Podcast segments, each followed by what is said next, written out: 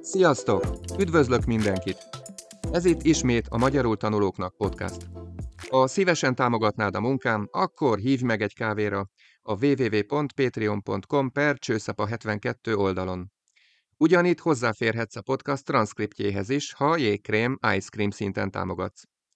Ha pedig prémium taggá válsz, a transzkript mellett három interaktív feladatot is kapsz, természetesen megoldásokkal együtt. Jó szórakozást és stresszmentes tanulást a www.patreon.com per csőszapa 72 oldalon. Kedves hallgatók! Még mind a mai napig nagyon fontosnak tűnik, hogy legyen jogosítványunk. De miből is áll a jogsi megszerzése, és főleg mennyibe kerül? Erről fog szólni a mai adás. Ha szeretnél Magyarországon egy B-kategóriás jogosítványt, akkor szükséged lesz sikeres elsősegélyvizsgára. Ezt már 14 éves korodban megszerezheted, főleg, ha már ilyen fiatalon szeretnél motorozni. És nehogy elfelejtsem, kell egy orvosi igazolás arról is, hogy te magad egészségügyi szempontból alkalmas vagy autóvezetésre. Például nem vagy szintévesztő.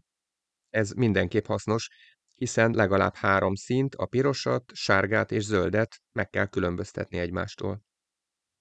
Ezután következik az elmélet, az úgynevezett KRESZ tanfolyam. A KRESZ egy betűszó, rövidítés, ami azt jelenti, hogy közúti rendelkezések egységes szabályozása. Ezt ma már mindenki online végzi el. Be kell menni egy autós iskolába, és a megfelelő összeg kifizetése után hozzáférést kap a tanuló egy online tananyaghoz. Ez egy elég jól kidolgozott rendszer, ahol szöveges magyarázatok, ábrák és szakaszonként tesztek, próbavizsgák következnek egymás után. Ha az egész folyamatnak a végére értél, jelentkezhetsz elméleti vizsgára. Ezt egy állami vizsgaközpont bonyolítja. Bizonyos időközönként szerveznek kresszvizsgát, ahol személyesen meg kell jelenni. A vizsga 55 percig tart, és 55 kérdésre kell válaszolni, de nem ugyanannyi pontot érnek a válaszok. A lényeg, hogy 75 pontból legalább 65 pontot el kell érni. A vizsgát számítógépen kell letenni, az eredmény is azonnal megvan. Ha ez sikerült, jöhet az egyik legizgalmasabb, de egyben legdrágább és sokak számára legstresszesebb szakasz a gyakorlati vezetés. Ezek 50 perces vezetési órák, és a vizsgával együtt minimum 30 órát kell vezetni, valamint 580 km megtett utat is igazolni kell. Az órák során nem csak a vezetéstechnikát szükséges elsajátítani, hanem a különböző parkolási helyzeteket is. Nemrég szerezték meg lányaim a jogsit, így egész friss emlékeim vannak arról, hogy mi mindent kell tudni. Parkolás az útpatkával párhuzamosan, akár jobb, akár bal oldalon. Beparkolás két autó közé párhuzamosan. Ez történhet tolatva és előrefelé is.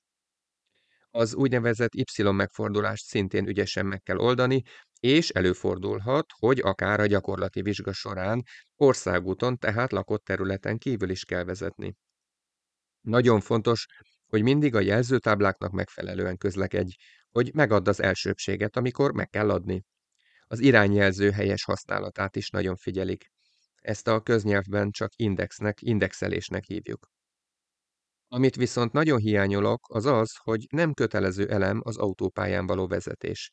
Legalábbis az én gyerekeim úgy szereztek jogsit, hogy egy percet se vezettek autópályán.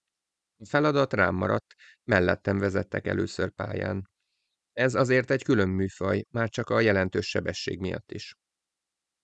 A gyakorlati vizsgát egyébként ötször lehet megpróbálni, ha valaki ötötszörre is megbukik, akkor egy úgynevezett pályaalkalmassági vizsgán kell részt vennie, amiben pszichológiai szempontból is vizsgálják, hogy alkalmas-e egyáltalán gépjármű vezetésére. Sokszor hallani arról, hogy az egyes nemzetek sofőrjei hogyan vezetnek. Tudom, már annyiszor mondtam én is, hogy nem szabad általánosítani, persze. Amit most mondok, nem igaz mindenkire. De én úgy látom, hogy a magyar sofőrök egy jelentős része agresszív és nem szívesen tartja be a szabályokat. Legyünk önkritikusak. A legtöbb embernek nehezére esik az 50 km per óra sebességhatár betartása városon belül. Városon kívül még rosszabb a helyzet. A 90 km per órát gyakorlatilag senki sem tiszteli. Aki igen, azt meg szinten letolják az útról. Másik nagy probléma, hogy még mindig sok olyan autó van, amiben nem lehet kihangosítani a telefont. Ha meglátja a rendőr, hogy vezetés közben telefonálsz, biztosan számíthatsz egy kiadós büntetésre. Amiben szerintem nagy előrelépés történt, az a gyalogosoknak megadott elsőbség. A zebránál, ő, hivatalosan gyalogátkelőhelynél már sokszor akkor is megállnak az autók, ha csak megközelíti a gyalogos. A kerékpár-autó viszonylat egy kicsit más. Sokszor keresztezik egymást az autóutak és a bicikliutak. És teljesen eltérő, hogy mikor kinek kell elsőbséget adni. Ebben a szituban szerintem szintén elég figyelmesek az autósok, néha akkor is elsőbséget adnak, amikor egyértelműen a biciklisnek van táblája. A podcast elején ígértem, hogy a költségekről is beszélek. Az egészségügyi oktatás, az EU vizsga, a Crestan és a vizsga, valamint a gyakorlati órák a vizsgával együtt szinte biztosan elérik a 350 ezer forintot. Egy vezetési óra díja manapság 7 és 10 ezer forint között mozog.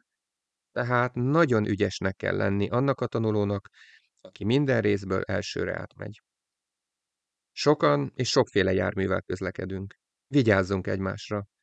Aki pedig volán mögé ül, annak balesetmentes vezetést kívánok. Mára ennyi volt, kedves hallgatók. Magyarul tanulóknak készített Patreon felületen megtalálod a szöveg átiratát, hozzátartozó feladatokat és megoldásokat is. Ezeket WordWall-ban készítettem el, és szerintem elég a legelső típusban megcsinálni mindegyiket. Az oldal felajánlja ugyanazt a feladatot, még vagy négy formában, de ezek tartalmilag mind ugyanazok lesznek. Ha kérdésed van, írd meg nyugodtan, és válaszolok. Ha teheted, kérlek támogasd a munkámat. Viszont hallásra! Sziasztok!